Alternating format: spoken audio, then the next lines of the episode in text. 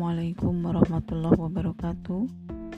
Saya di sini, Bu Rina akan mencoba untuk menjelaskan KD 4.1 yaitu merencanakan dan melaksanakan percobaan tentang pertumbuhan dan perkembangan pada tumbuhan. Tolong disimak baik-baik ya. Ketika kita mau merencanakan suatu percobaan, maka kita memerlukan sebuah metode yang dinamakan dengan metode ilmiah. Apa itu metode ilmiah?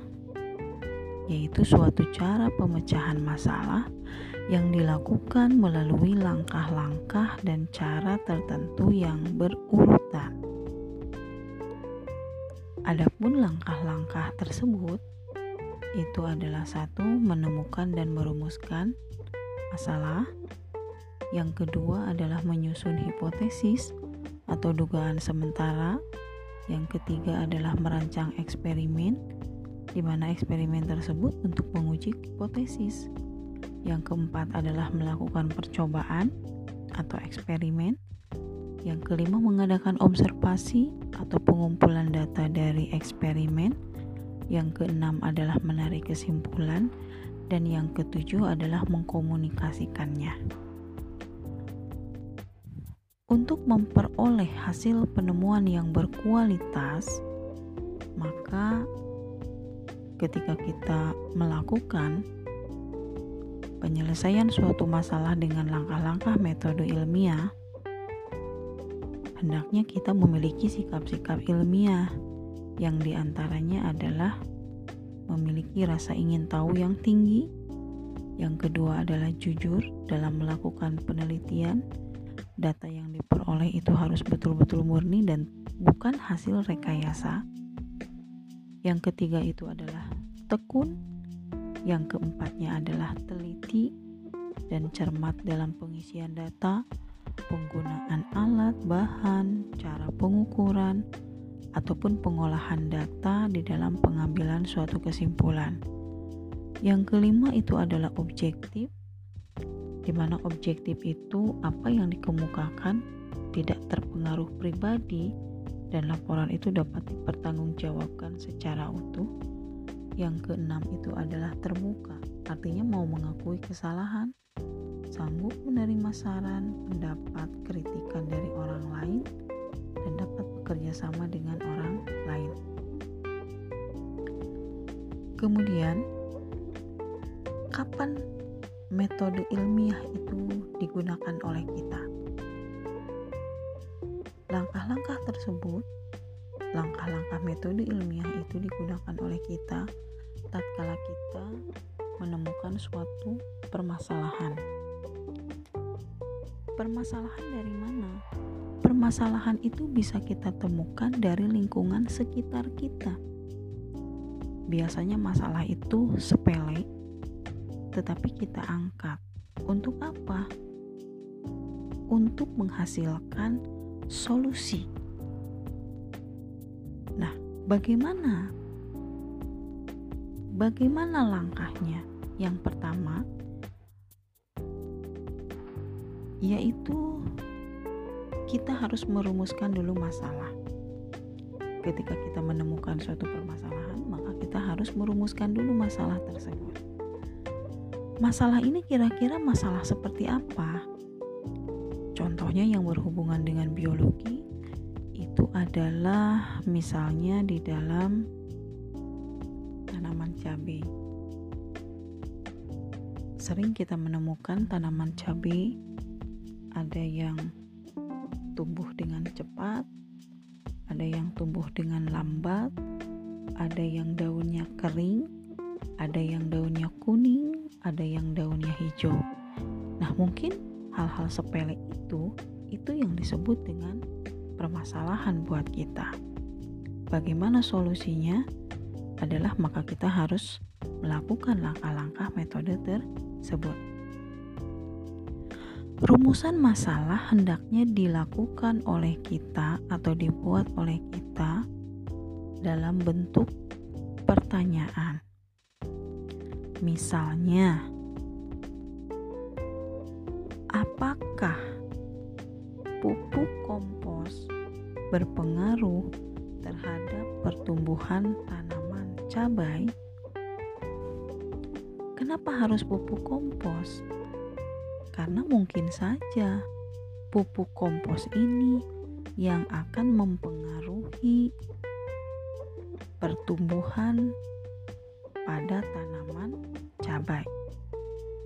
Atau tidak hanya pupuk saja sebetulnya, bisa saja pemberian air atau misalnya pemberian cahaya atau pemberian faktor-faktor yang sifatnya eksternal.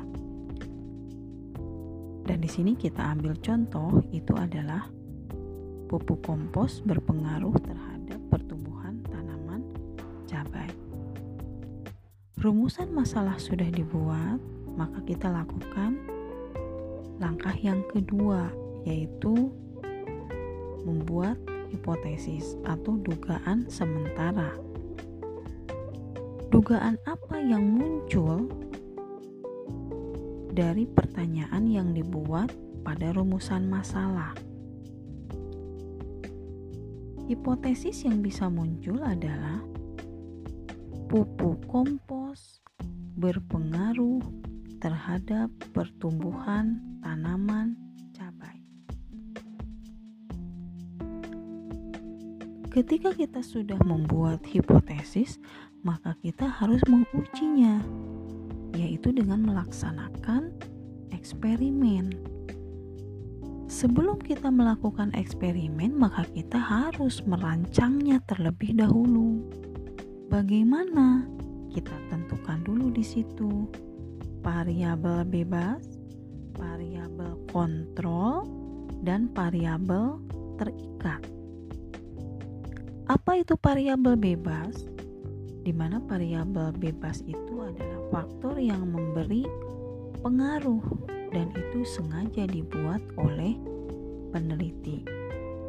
Nah, variabel bebas yang berhubungan dengan hipotesis tadi yaitu pemberian pupuk. Di situ pemberian pupuk bebas dibuat oleh peneliti. Misalnya pemberian pupuk kompos sebanyak 5 mg, 10 mg, 15 mg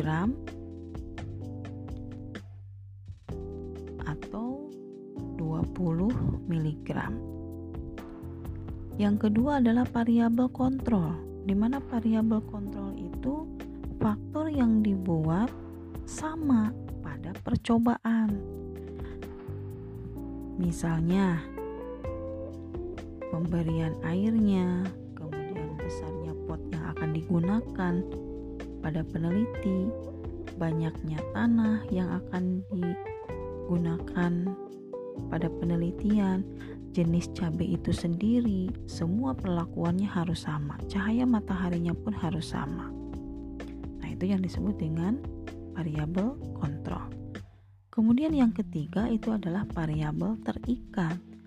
Di mana variabel terikat itu adalah faktor yang muncul akibat dari variabel bebas.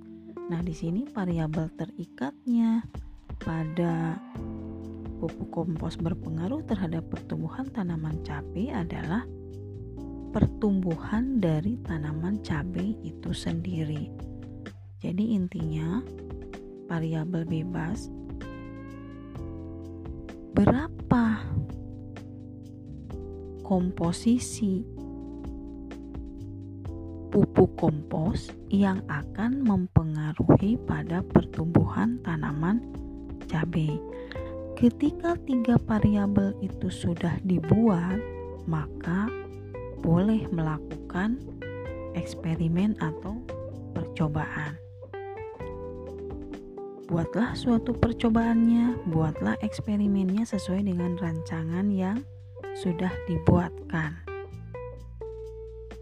Ketika melakukan eksperimen, tidak lupa dilakukan pula pengumpulan datanya.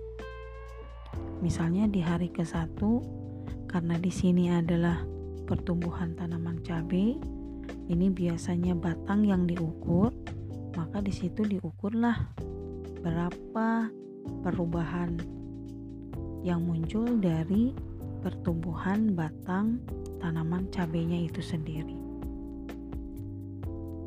Kemudian setelah pengumpulan data barulah tarik kesimpulan. Apa kesimpulan dari hasil atau dari eksperimen itu? Ketika sudah selesai eksperimennya, kemudian kesimpulannya sudah dibuat, maka tidak lupa peneliti harus melakukan komunikasi yaitu melalui laporan. Dan laporan itu dibuat sesuai dengan kaidah-kaidah dalam pembuatan laporan penelitian. Nah, itu teman-teman kelas 12 mungkin penjelasan mengenai bagaimana cara menyelesaikan suatu permasalahan dengan melakukan langkah-langkah metode ilmiah. Ada tugas juga buat kalian di rumah secara individu Jelas ya, ini secara individu yang harus kalian lakukan adalah carilah suatu masalah dari lingkungan kalian, dari lingkungan rumah kalian, lalu tentukan permasalahannya. Permasalahannya apa? Buatkan rumusan masalahnya, kemudian buatkan juga hipotesisnya, buatlah rancangan percobaannya sampai kalian lakukan sendiri percobaannya kumpulkan data-data hasil percobaannya kemudian tarik kesimpulan dan komunikasikan melalui laporan-laporan suatu penelitian tentunya di sini masalah yang harus kalian buat atau masalah eh, masalah-masalah yang harus kalian lakukan penyelesaiannya adalah masalah yang berhubungan dengan faktor eksternal atau pengaruh faktor eksternal pada pertumbuhan dan perkembangan suatu tumbuhan. Mulai hari ini, itu adalah tugas proyek untuk kalian dan dikumpulkan maksimal satu bulan dari sekarang laporan itu diketik dalam format Word. Kemudian yang sudah beres itu silakan kirimkan ke tugas yang nanti akan saya sharekan tugasnya atau e, linknya begitu ya. Yang terpenting kalian buatkan dulu e, carikan dulu masalah kemudian lakukan e, rencanakan kemudian lakukan penelitiannya sampai membentuk suatu laporan. Jangan lupa foto-foto sebagai bukti kegiatan kalian lampirkan di dalam laporan penelitian jangan lupa judulnya pun tentukan oleh kalian sendiri mungkin itu saja teman-teman kelas 12 yang bisa saya sampaikan. Bila ada sesuatu hal yang kurang paham, itu boleh kalian komunikasikan, boleh kalian diskusikan di dalam forum classroom kita. Insya Allah saya bantu. Wabillahi taufiq wal hidayah. Wassalamualaikum warahmatullahi wabarakatuh.